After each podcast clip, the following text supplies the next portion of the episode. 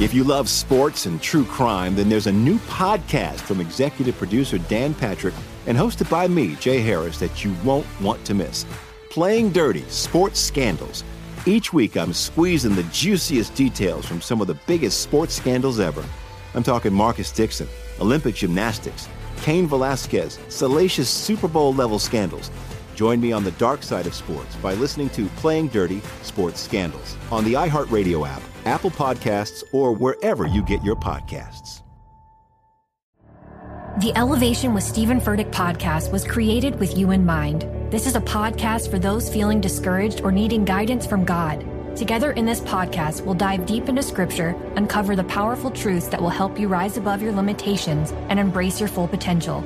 We're here to equip you with the tools you need to conquer life's challenges. Listen to Elevation with Stephen Furtick every Sunday and Friday on the iHeartRadio app, Apple Podcasts, or wherever you get your podcasts.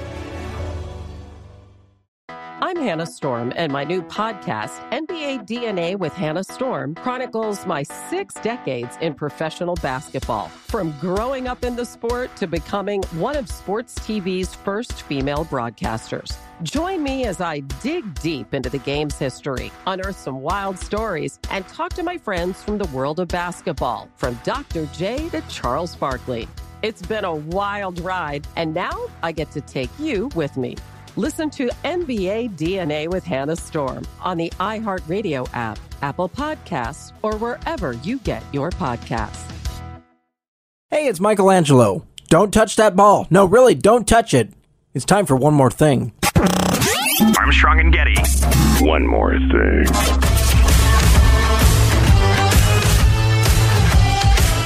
All right, I got a real treat for you this week. It was back in 2003.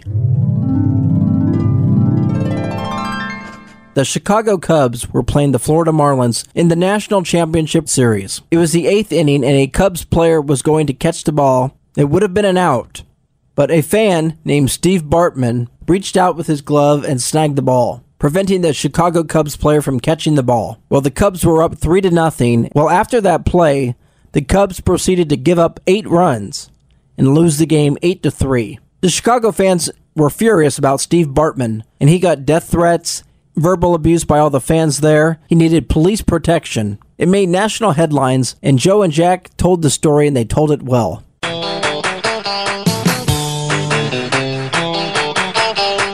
Six twenty-six.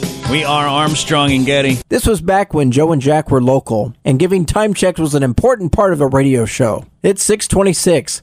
It's 638. You always wanted to let your listeners know exactly what time it was. Program directors used to love to say, give those time checks. I guarantee you, in Chicago, somebody who knew that guy has called some mean-spirited, wacky morning radio show, and those people are calling the guy's house and uh, Oh, absolutely. his work, and perhaps giving out his name to try to join in the "We must stone this person." If you ever, if you ever look back to um, stories throughout history and you wonder how they happened, all you have to do is look at stories like this with the Chicago Cubs last night. You wonder how the Salem witch trials happened. Look at what's happening with this guy, the Chicago Cubs. People are willing to. People, there are people who would be willing to kill this guy. Are you saying he's a witch? Mass hysteria. There are people who would be willing to harm this man. And then today, in the modern age, with a bunch of millionaires who just came to town for one year and are probably going to be gone next year playing for your team, but you'd be willing to harm this man. Three security guards uh, tossed one fan after he threw beer. I hope you're happy, the man screamed. You cost us the expletive World Series. Another fan yelled, You could tell we're better than Boston or he'd be dead already. Jeez. Now that poor guy's sitting there and hearing these things, and he- Some chanted, Kill him. oh my god, that poor guy. Uh, Cubs security chief Mike Hill refused to give out any details about the man other than his age, but Hill did say the team gave him a new coat and let him out a different exit after the game so no one could recognize him. He was scared to death more than anything, Hill said. He just wanted to get out of here. and justifiably scared to death. If the crowd's chanting "kill him," you have a reason to be scared.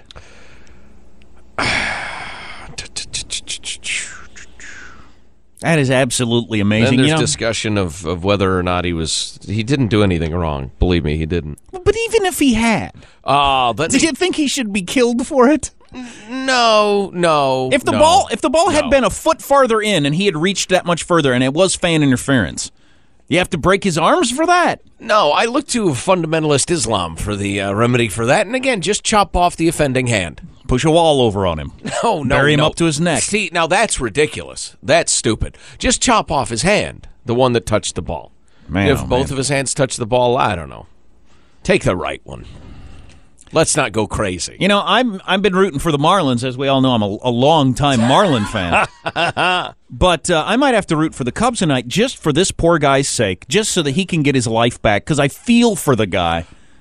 His life is in danger. I mean, because there's crazy people. Believe me, do this job for six months. You'll understand how many crazy people there are in the world. Eh, This poor bastard. If he's got a job where he works with the public, if he's in sales or something like that, his job is over. Yeah. he can't live there anymore. If he's got a wife and kids, they're going to be threatened. It will be awful. How many threatening phone calls would you have to get? How many times would your kids have to be threatened before you'd pack up and move? Not many times. Wouldn't take many threats. how old is this guy? He didn't look more than 25 or so. He looked young. He did look young, but he might have a wife and kids. We don't know this. Sure. Or your wife. How many how many threats would your wife have to get before you'd think we got to get out of here? He's 26. Kill him, they chanted. That's reasonable. That's Ah, reasonable. you're just chanting. Ah, you gotta love People sports. chant. the American pastime. People get out to the ballpark. They have a couple beers. They chant. What are you anti-chanting? The man's still alive. No more chanting. No more chanting.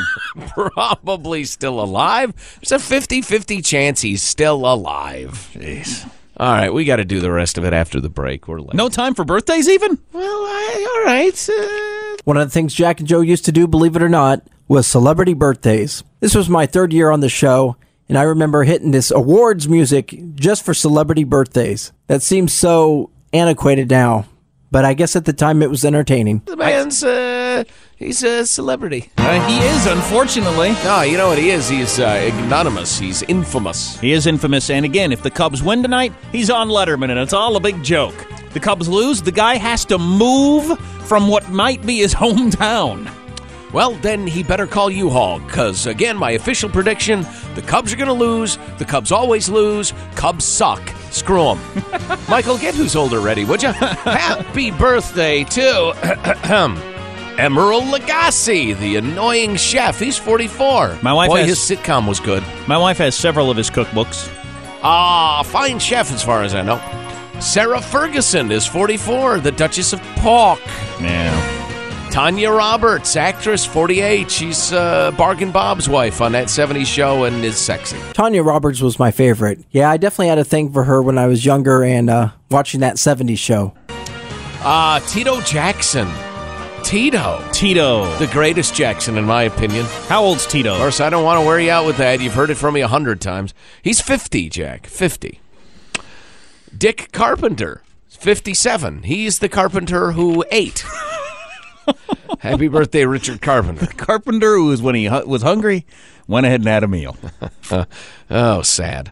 Jim Palmer, pitcher and uh, and underwear model, 58. It's a big fat list today. Uh, Penny Marshall, 61. Penny Marshall, Laverne, Shamil. Shemazel. Fine director, fine actress, fine woman. Can't say a single negative thing about. it. Uh, Linda Lavin is 66. Alice. Alice, fine show there.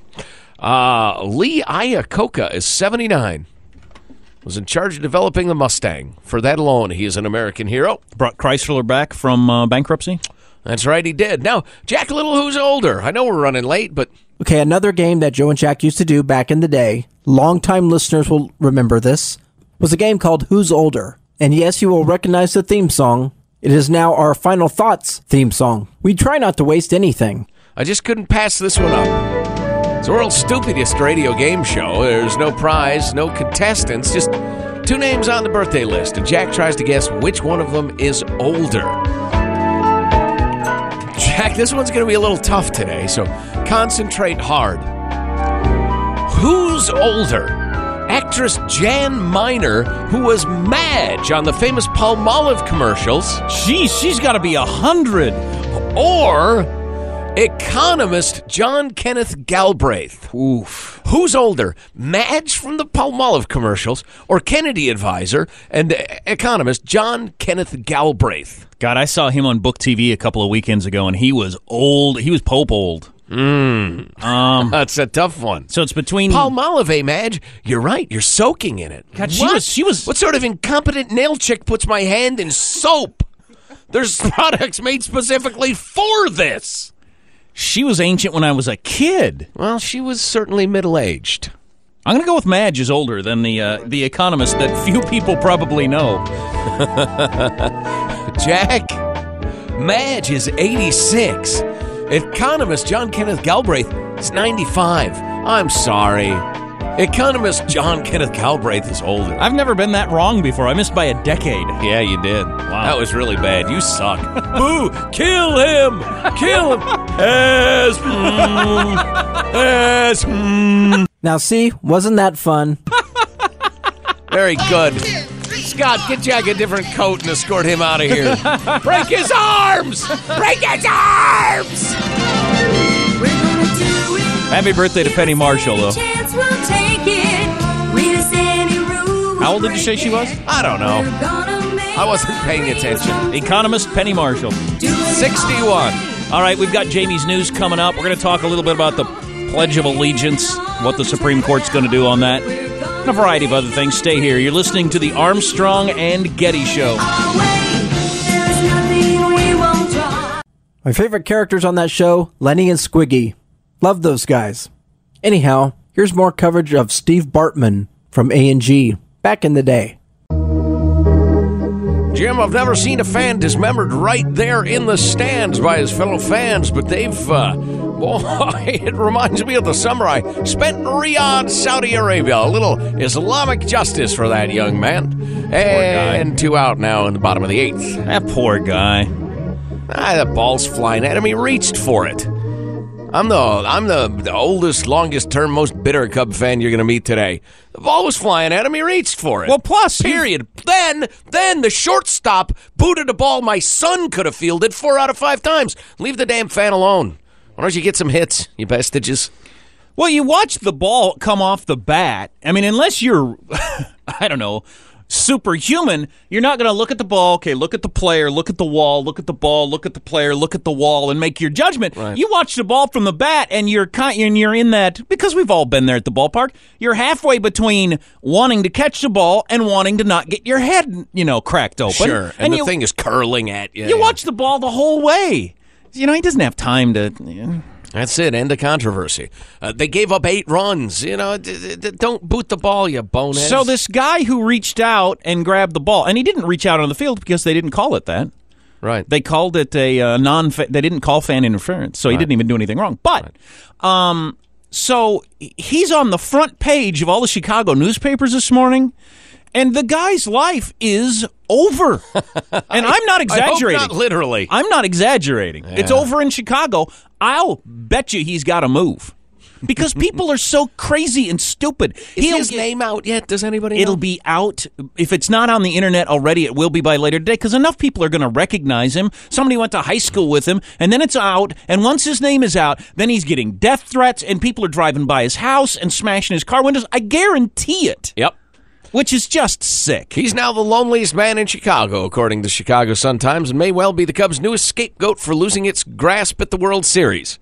Pelted with peanuts and death threats, an unidentified man holding a jacket to his face was escorted from his seat by police shortly after he interfered with foul ball. He didn't even get to stay for the rest of the game. Yeah, which was wrong. Uh, so, although for his safety, perhaps. I think you you wanted to get out of there. Seconds after the interference, the crowd at the friendly confines of Wrigley Field could be heard chanting a deafening ass, mm, ass, mm," Well, geez, nobody wants to hear that. a chant that could be heard on national television. I paid $150 for the seat on eBay. The eighth inning interference set off a sudden slide as eight runs were scored, ending what should have been a delirious night of uh, clinching the pennant. Blah blah blah. blah, blah, blah, blah. Ah, blah, blah, blah. Pat Looney, 34 of the Northwest side, said the ball was, quote, inside the rail. Whatever. What? That's, He already had a ball. So the guy, I don't, you know, that's interesting, but it doesn't really factor in. So the guy, they they have to take him down. They keep him there until the entire ballpark cleared out. They kept him down there with security until the entire ballpark cleared out, and then gave him different clothes to wear, and and security stayed with him to get him out to his car. Wow. And and that is not an overreaction, as we all know with crazy, crazy sports fans. That's not an overreaction because there's enough lunatics out there that would harm this guy. Now, like you just mentioned, the shortstop from the Cubs, I hope his picture's on the front of every magazine. Why don't you drive by his house and scream, you know, you're going to kill him? Because he did as much harm and he's a professional athlete. Can of corn on the ground, which I realize is a confusion of baseball terms, but. No, I disagree with your, your statements that Cub fans will be irrational and make this man's life a hell. Listen to these thoroughly reasonable quotes. He's going to go down in history if they lose this series. I wouldn't want to be him. Oh, he will go down in history. I'm pissed, said a 21 year old. Dude, he's never going to have another friend. I hope he gets tormented in class. I don't feel bad for him at all. A 23 year old from Skokie said, Somebody should break his GD arms. Chicago Alderman Tom Allen said he saw the play clearly from the upper deck and has a suggestion for the fan. He better get a new address. He ought to move to Alaska. He'll have to move. It's like uh, who's that pitcher? I think he was pitching for Philadelphia at the time. Wild thing, Mitch Williams. Yeah. who blew uh blew the World Series, and he had to move. He was getting so many death threats, and so many. His kid was getting threats at school. They had to move. That's insane. I love sports. That's just insane. yes. And yes, it is. And I thought the announcers last night characterized it very well. Here's a guy, obviously a Cubs fan.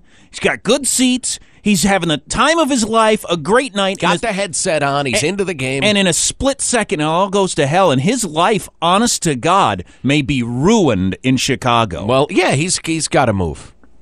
He's got to move. in a split or, second. or the mayor and the governor and the pope all need to hold a press conference and say, "Look at this! The ball was in the stands. He was, and that won't do any good." Or sure, the sort of guy who says they ought to break his goddamn arms doesn't care what the pope says. or sure, the shortstop over and over. You see, this would have been an out too if he'd have caught the ball and thrown it like he's paid to do. That would have been an out, and that might have stopped the rally. You know who's going to be on the edge of their couch tonight? Probably with a shotgun across their lap. Is this dude praying for a win? Yeah, no kidding, no kidding. If the that is the that is the key. If the Cubs win, it all goes away. Right. Nobody ever thinks about it again. He'll be on Letterman. Yeah, nobody ever thinks about it again if the Cubs win. Who cares that it happened? The Cubs win. In fact, it's more exciting if uh, he made it more exciting if the Cubs end up winning in Game Seven. If they lose, he'll have to move only at night, like a spy behind enemy lines. And the U-Haul truck, shrouded in black, will show up at his home at midnight. I feel sorry for the guy. Oh yeah, poor bastard. He's going to go to work today, and whatever job he's got, somebody's going to figure out that's where he works. You're going to start getting calls. The boss is going to say, maybe you ought to just go on home, Jim. And God, Well, Kerry Wood on the hill tonight for the Northsiders, Jack, and the Cubbies looking to close out the series. They've been waiting for 97 years. Sammy Sosa's 111 is particularly annoying. Come on. that poor They're going to lose because they always lose. Cubs suck. Yes, he could move to Florida. Marlins might take him in with open arms. He'd be some sort of local celebrity. Unfortunately for Steve Bartman, the Cubs did lose the next game, and he continued to get harassment from fans. This lasted for over a decade off and on. But finally, in 2016, the Cubs won the World Series. And people were able to forgive Steve Bartman, and in fact, the Chicago Cubs organization gave him a World Series ring. It was the team's way of apologizing to him for all the harassment that he had faced for over a decade. In fact, many people wanted him to throw out the first pitch they wanted him to be at the championship parade, but he didn't want any of it. Steve Bartman just wanted to be left alone. Well, thanks for joining me for the Friday edition of One More Thing. Each Friday, I look for a classic A&G segment, and I'll be looking in the archives this week for something special to share with you. Till next week, well, I guess that's it. If you love sports and true crime, then there's a new podcast from executive producer Dan Patrick and hosted by me, Jay Harris, that you won't want to miss. Playing Dirty Sports Scandals. Each week, I'm squeezing the juiciest details from some of the biggest sports scandals ever. I'm talking Marcus Dixon, Olympic gymnastics, Cain Velasquez, salacious Super Bowl level scandals. Join me on the dark side of sports by listening to Playing Dirty Sports Scandals on the iHeartRadio app, Apple Podcasts, or wherever you get your podcasts. The Elevation with Stephen Furtick podcast was created with you in mind. This is a podcast for those feeling discouraged or needing guidance from God. Together in this podcast, we'll dive deep into scripture, uncover the powerful truths that will help you rise above your limitations and embrace your full potential. We're here to equip you with the tools you need to conquer life's challenges. Listen to Elevation with Stephen Furtick every Sunday and Friday on the iHeartRadio app, Apple Podcasts, or wherever you get your podcasts. I'm Hannah Storm, and my new podcast, NBA DNA with Hannah Storm, chronicles my six decades in professional basketball. From growing up in the sport to becoming one of sports TV's first female broadcasters. Join me as I dig deep into the game's history, unearth some wild stories, and talk to my friends from the world of basketball, from Dr. J to Charles Barkley. It's been a wild ride, and now I get to take you with me. Listen to NBA DNA with Hannah Storm on the iHeartRadio app, Apple Podcasts, or wherever you get your podcasts.